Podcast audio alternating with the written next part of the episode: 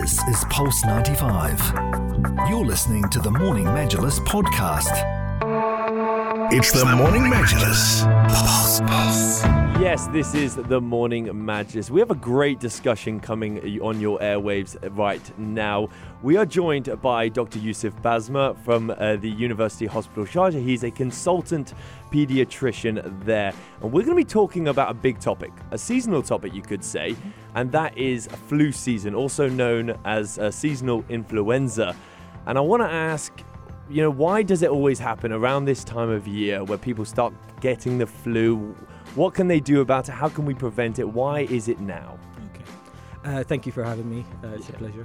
Um, so, influenza essentially is a family of viruses. Um, they share genetic material like humans share genetic Mm. material, and that, that's what makes them influenza. There's uh, three main types. Uh, the most common is A and B, um, but there is a C, but this part of the world is most commonly A and B. Um, you're right, uh, there is a flu season, and the flu season, unfortunately, is the colder uh, times of the year. And this uh, this part of the world, it's usually runs from September to around February. They're around all the time of the year, but this is the time when we see them the most. There's several factors that really run into that. Um, the colder weather um, helps viruses spread more. Um, kids going back to school definitely helps. And as saying as pediatricians, the summer period is usually our break time Mhm. because all the kids are away from each other. Uh, when they go back to school, especially coming from travels, they bring all the weird and wonderful viruses back from their travels and then share them with their friends. Mhm, mhm. And that's uh, usually when we start seeing the fever, illnesses, and the colds and coughs. Uh, and it's roughly around this time of the year. And what are the signs and symptoms to look out for, and how serious should they be before seeing a doctor, whether you're an adult or a child? So, as a rule of thumb, it's difficult to generalize for everyone. I'm a I'm a pediatrician, and when my child has a fever, I I get stressed out as well. Yeah.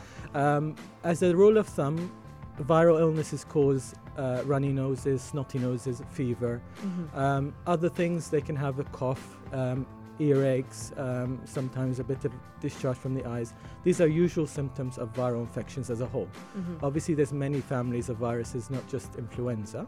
Um, what makes it more serious, I think, as a rule of thumb, it's probably a good idea. You know your child better than anyone. Right. If you're worried, get them checked out. Mhm. Okay. What we look for as a pediatricians um, is not just the fever itself; it's things around the fever. So, do they have symptoms coming with a viral infection? So, the things I discussed. And especially, do they look unwell? So, are they playing around? Are they active when the fever is present? Okay, especially when the fever goes down Mhm, or are they lying in bed, not really communicating, not really playing and behaving normally? mhm. These are worrying things. Are they drinking good amounts of fluids? Are they vomiting? Are they do they have any other illnesses like breathing difficulties? These are the things that we look for in, in clinic. And the beauty of pediatrics is the second the child walks in, you know if they're ill or they're okay. Yeah. Um, but as a rule of thumb, if you're worried, get them checked out. You know what's really important to remind everyone of is that COVID is still there. Absolutely. Um, COVID hasn't gone away. Yeah. And It it's hasn't. not going to go away for quite a while. And it's really important to also um, remind everyone of how to differentiate between Mm. COVID and influenza. So, can So- you just elaborate on that, please? Absolutely. So um, the problem with viral infections is that they have overlapping symptoms. So Mhm. most of them will have fevers. COVID and influenza will have fever, runny nose, feeling tired, lethargy, all these things.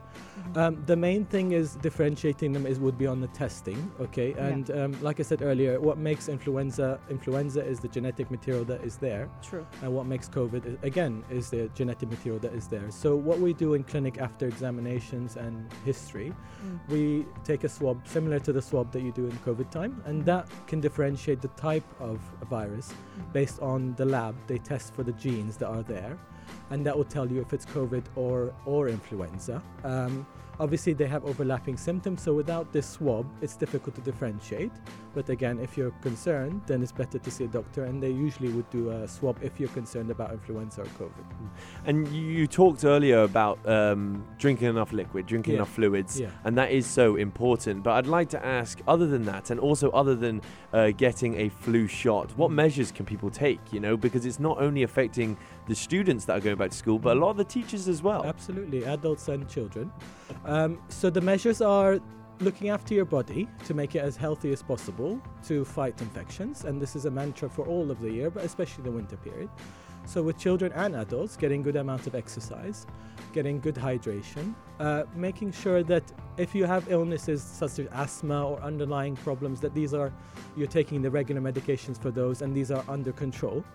In terms of stopping getting ill, obviously it's difficult, but um, the mantra of what we had in COVID time of washing your hands regularly and washing them properly. So, especially for kids coming from play groups, play soft play areas, you need them to wash their hands properly afterwards. And properly means not just 10 uh, it, it's splashes of water, it's Mhm. about 20 seconds minimum. Okay, so some people say singing happy birthday twice. Okay, um, if water is not available, uh, sanitizing your hands.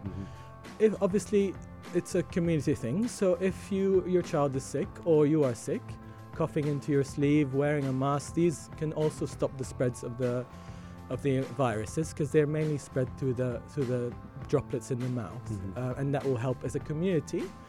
Uh, but once it gets in the household, it's a bit difficult because usually when we have viral infections, most of the children are affected together, Mhm. um, and that's one of the signs of viruses as well. It spreads from person to person more readily. Dr. Yousef, are Yeah. there any other um, serious complications that are triggered by the flu, like, you know, um, myocarditis, uh, encephalitis, etc.? Lots of scary names. Um, so most of the children, it's important to note, are um, have just the flu-like symptoms. So the things we discussed: fever, coughs, and, and runny nose, and feeling tired. Mm. Some children, unfortunately, um, do suffer from more serious complications from influenza, and this is the whole point of trying to champion vaccinations because the idea is to reduce these complications. There's a subset of children and adults that are more prone to complications, which are um, children with uh, sensitive lungs, like an asthma, children that have immune deficiencies, like children treating being treated for cancer. Um, these are children and normal ch- children without any past medical histories. They would also have prone to complications. Complications run from mainly affecting the airways, so um, uh, things like the middle ear getting infected, otitis media. Some children would have a lower respiratory tract infection, so a lung infection, a chest infection from pneumonia, um, and that can be either from the flu virus itself or from opportunistic bacteria that, that go around when the time that the influenza is causing inflammation. And the symptoms can range from a child being unwell, needing oxygen, all the way to needing intubation, so help with their breathing. Less commonly is the virus itself can sometimes get into the nervous system and cause um, what we call an encephalitis or an encephalopathy. So encephalitis just means inflammation of the brain and the spinal cord Mhm. um, and that obviously affects the function of those things. So um, that can range from either having seizures um, all the way to being in a coma and reducing your GCS, so reducing your conscious levels. Um, and finally, what you mentioned is myocarditis, uh, and that is again when the virus gets into the heart tissue and causes inflammation, and that obviously affects the function of the heart, causing things like fast heartbeats, chest pain, affecting your blood pressure, and um, and these can have obviously difficult consequences, and these um, would be the sickest children that we would have in, with influenza or adults. Okay, Mhm. but uh, yeah, a certain subset of children would have more prone to these things, Mm. but all children, God forbid, can can be affected with the complications of influenza.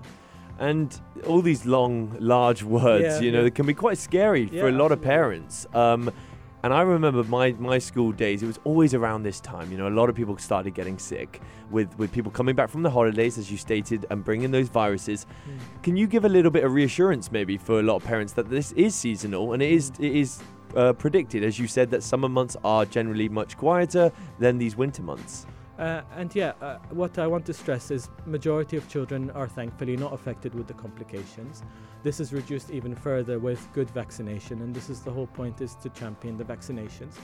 Not every fever is going to be influenza and lead to the scary big words that I mentioned. Okay, Mhm. um, obviously, like I said, fever in a child, especially when they look unwell and sad, uh, this is difficult for any parents. Mm. Um, but I want to reassure parents that mostly, mostly viral infections will go by themselves. Mhm. Okay, we'll need just reassurance and support, and what we call supportive treatment, like good hydration, rest, um, and uh, paracetamol as needed for the fever. And um, and again, if you're worried, get them checked out, and you would get that extra reassurance from the doctors. Absolutely. And uh, what other um, respiratory viruses Hmm. circulate during this this season? So the beauty of um, of this season is there's lots of viruses that Mm. circulate. There's many different ones. So there and examples are there's something called respiratory syncytial virus, Mhm. which affects um, younger children more more uh, uh, um, severely. There's uh, still COVID around, which is again another family of viruses. Uh, there's rhinovirus, there's parainfluenza virus, there's many viruses. And unfortunately, like I said, usually the winter months, especially with the mixing of all the schools, these are the times when these uh, viruses can be more more prominent. Mm. Absolutely. Well, Dr. Yousef Basma, I know you have a very busy day today. Thank you very much for joining us this morning. Thank you, it's a pleasure. Thank you for having me. This is Pulse 95. Tune in live every weekday from 7 a.m.